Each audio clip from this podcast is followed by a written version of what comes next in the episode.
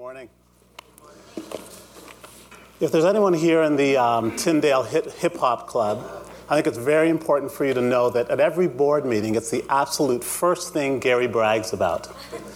And for some reason, he just loves to rub my face in the fact that he's part of the Tyndale Hip Hop Club. I don't know why. So I just wanted, I thought it was important for you to know if you're having any problems with recruitment, that that's the, that's the kind of image that's out there that um, personifies your membership. I'd like to read a little bit today with you from Mark chapter 5. A woman who had suffered a condition of hemorrhaging for 12 years, a long succession of physicians had treated her and treated her badly, taking all her money and leaving her worse off than before, had heard about Jesus. She slipped in behind and touched his robe. She was thinking to herself, if I can put a finger on his robe, I can get well. The moment she did it, the flow of blood dried up. She could feel the change and knew her plague was over and done with. At the same moment, Jesus felt energy discharging from him. He turned around to the crowd and asked, Who touched my robe? His disciples said, What are you talking about? With this crowd pushing and jostling you, you're asking who touched me? Dozens have touched you. But he went on asking, looking to see who had done it.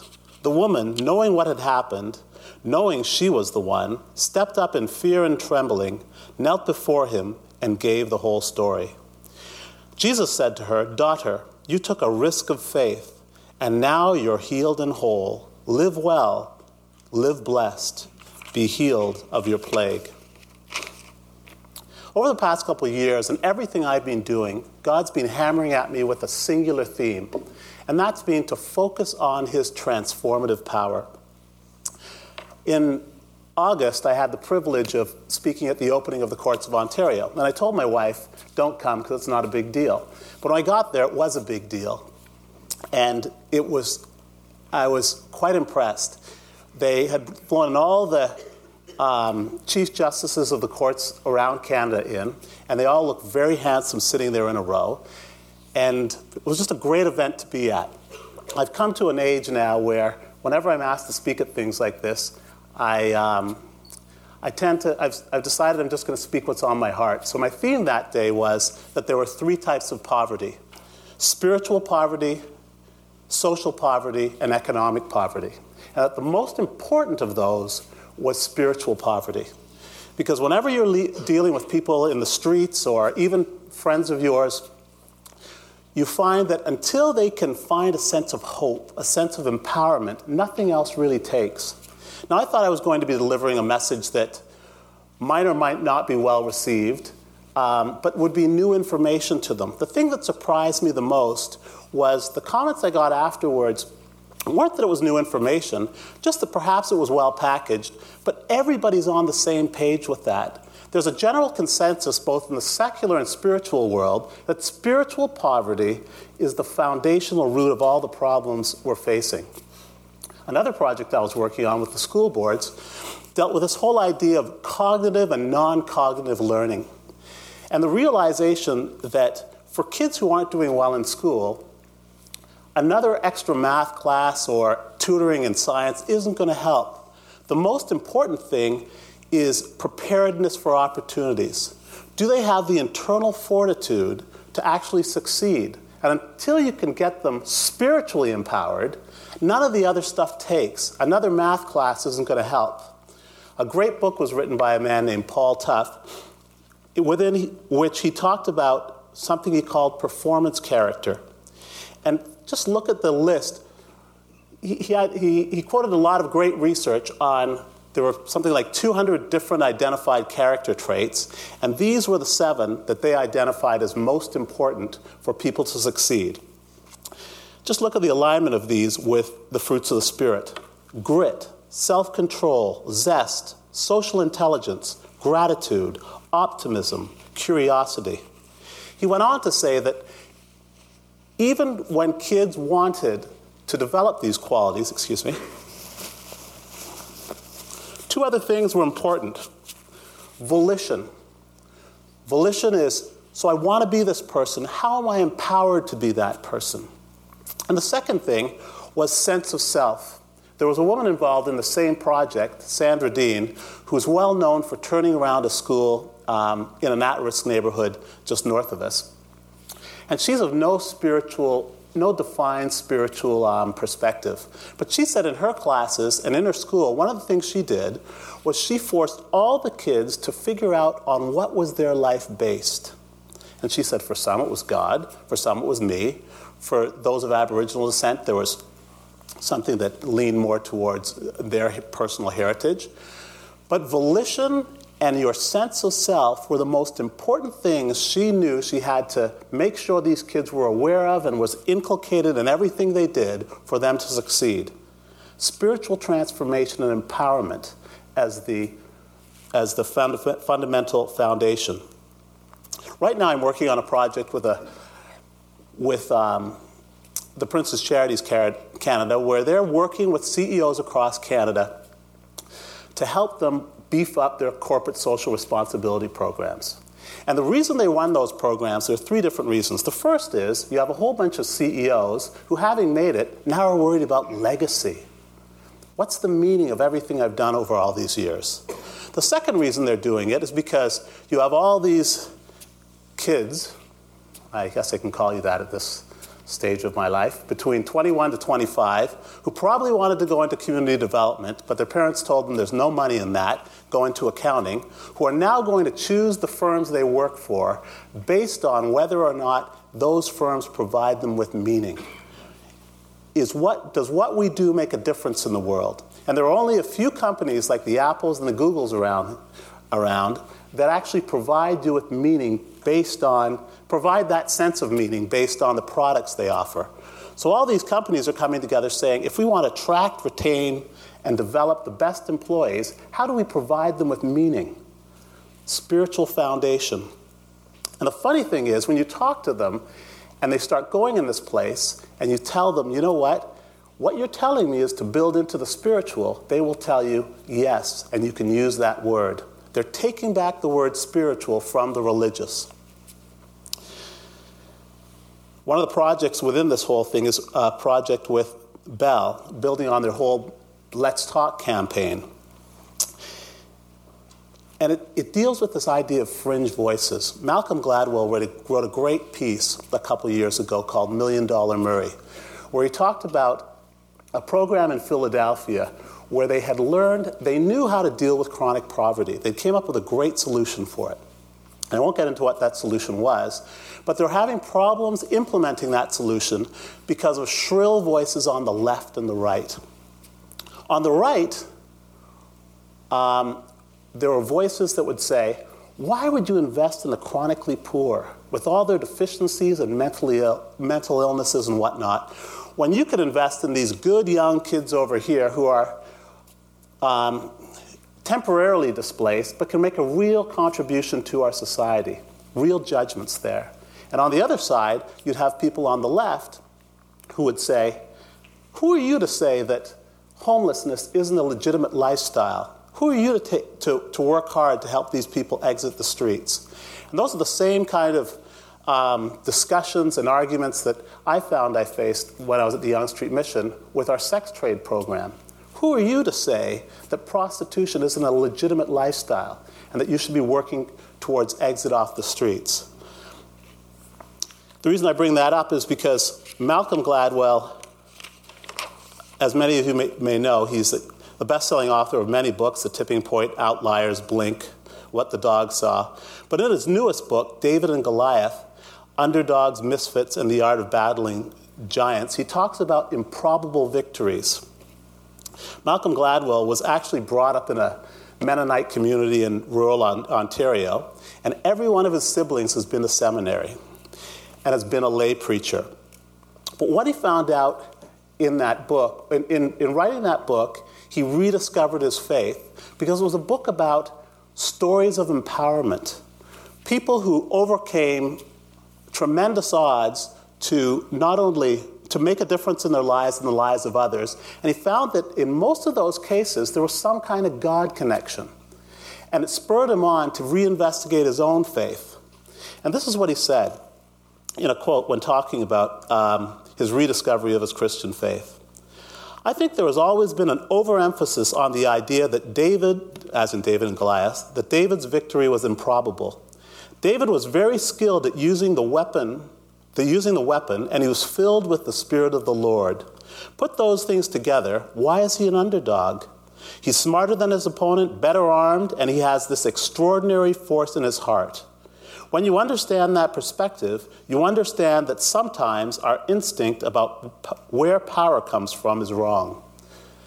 What a well known, powerful voice that in his personal journey has now discovered that the most important thing is the empowerment you get from the divine and from his perspective that you get from God, the God we believe in and serve.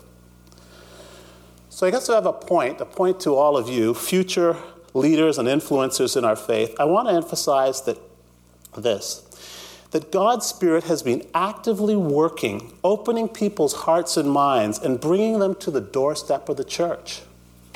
People now believe that what they need is spiritual empowerment.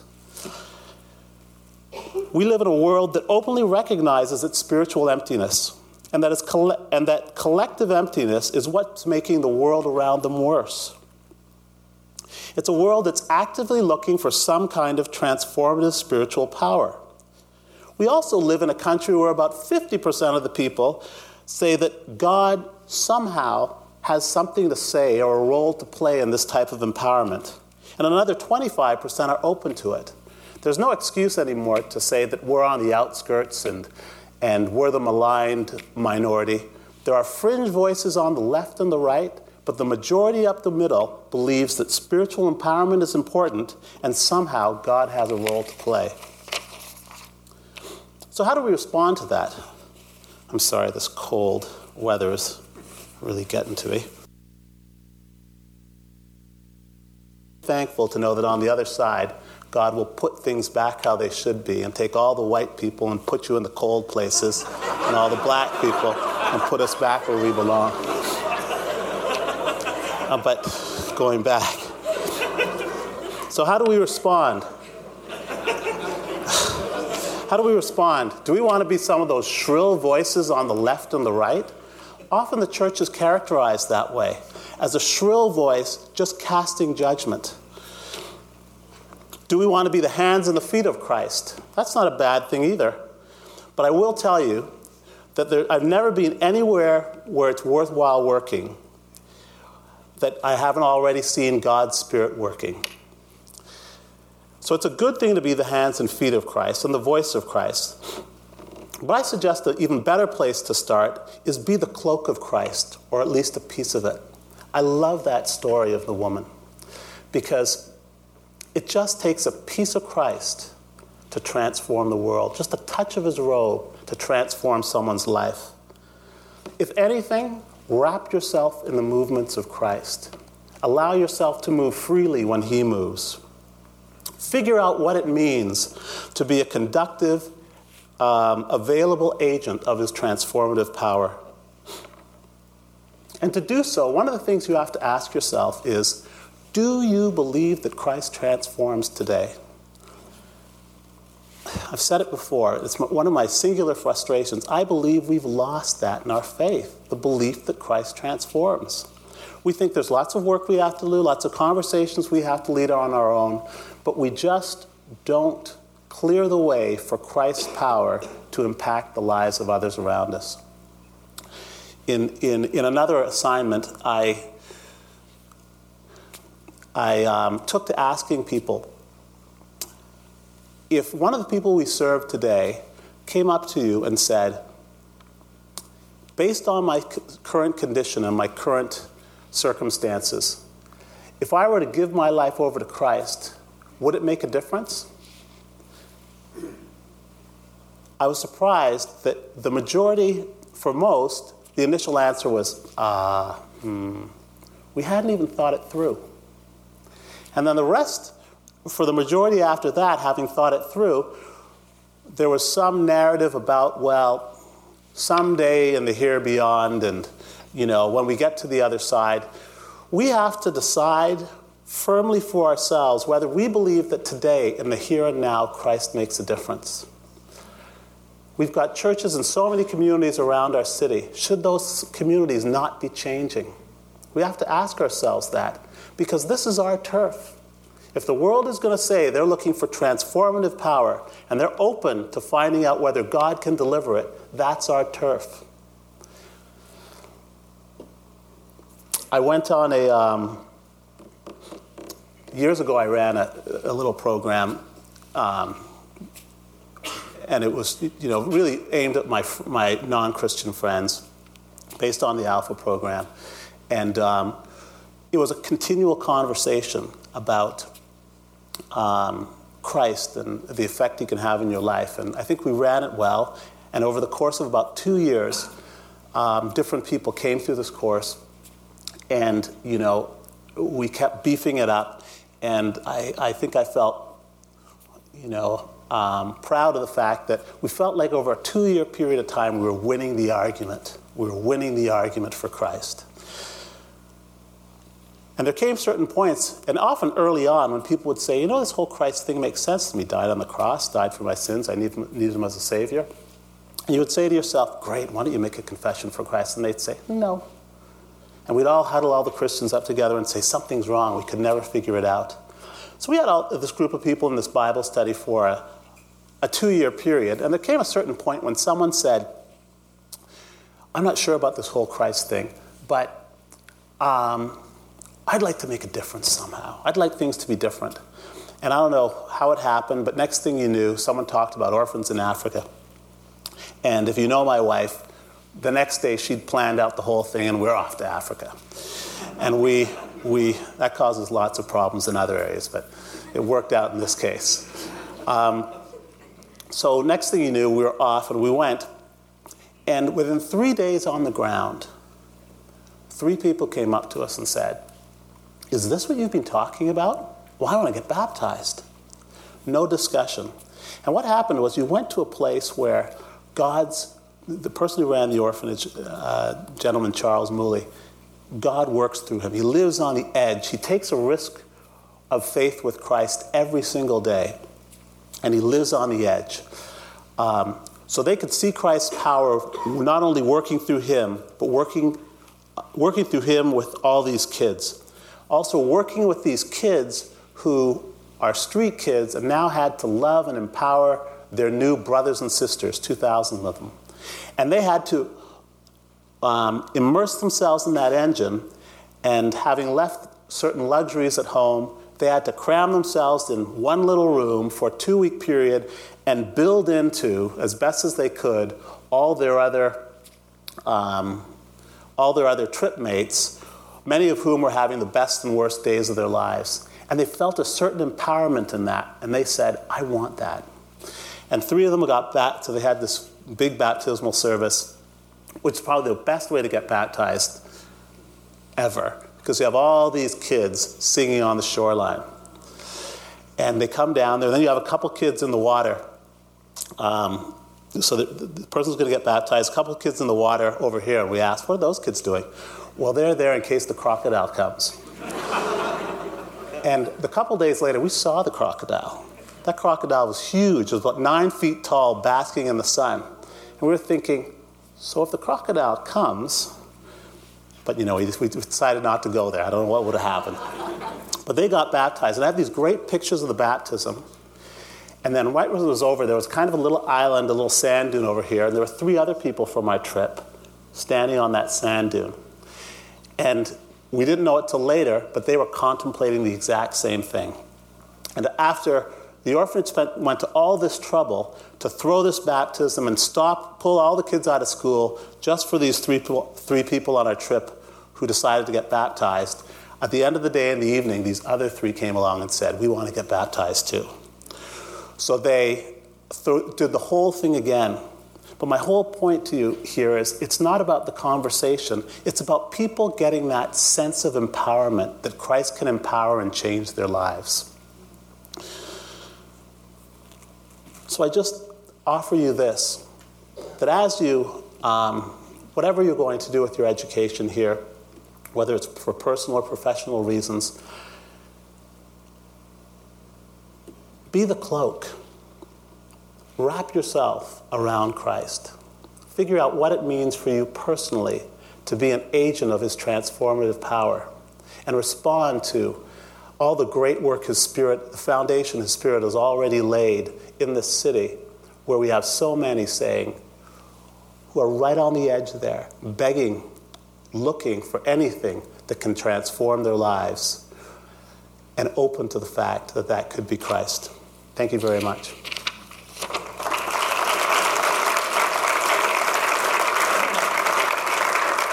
I forgot. I forgot. I was supposed to close in prayer. Dear Lord and our Father, thank you so much for the knowledge and the experience that you transform lives. That your kingdom is here now, Lord. It's not to come. And that you have given us the privilege, Lord, of living lives where we can be agents of reconciliation, um, being that link between you and the hearts and minds and souls and futures of so many, Lord, who are so aware of their need, Lord, so aware of the fact that their hearts are empty, Lord, but unaware that you can fill it. Lord, make us those people, make us those instruments, Lord, that you can use, Lord, so that um, with just a touch of your, a touch to your cloak, so many around us, Lord, can be healed and whole and live the blessed lives you have planned for them. And all this I pray, amen.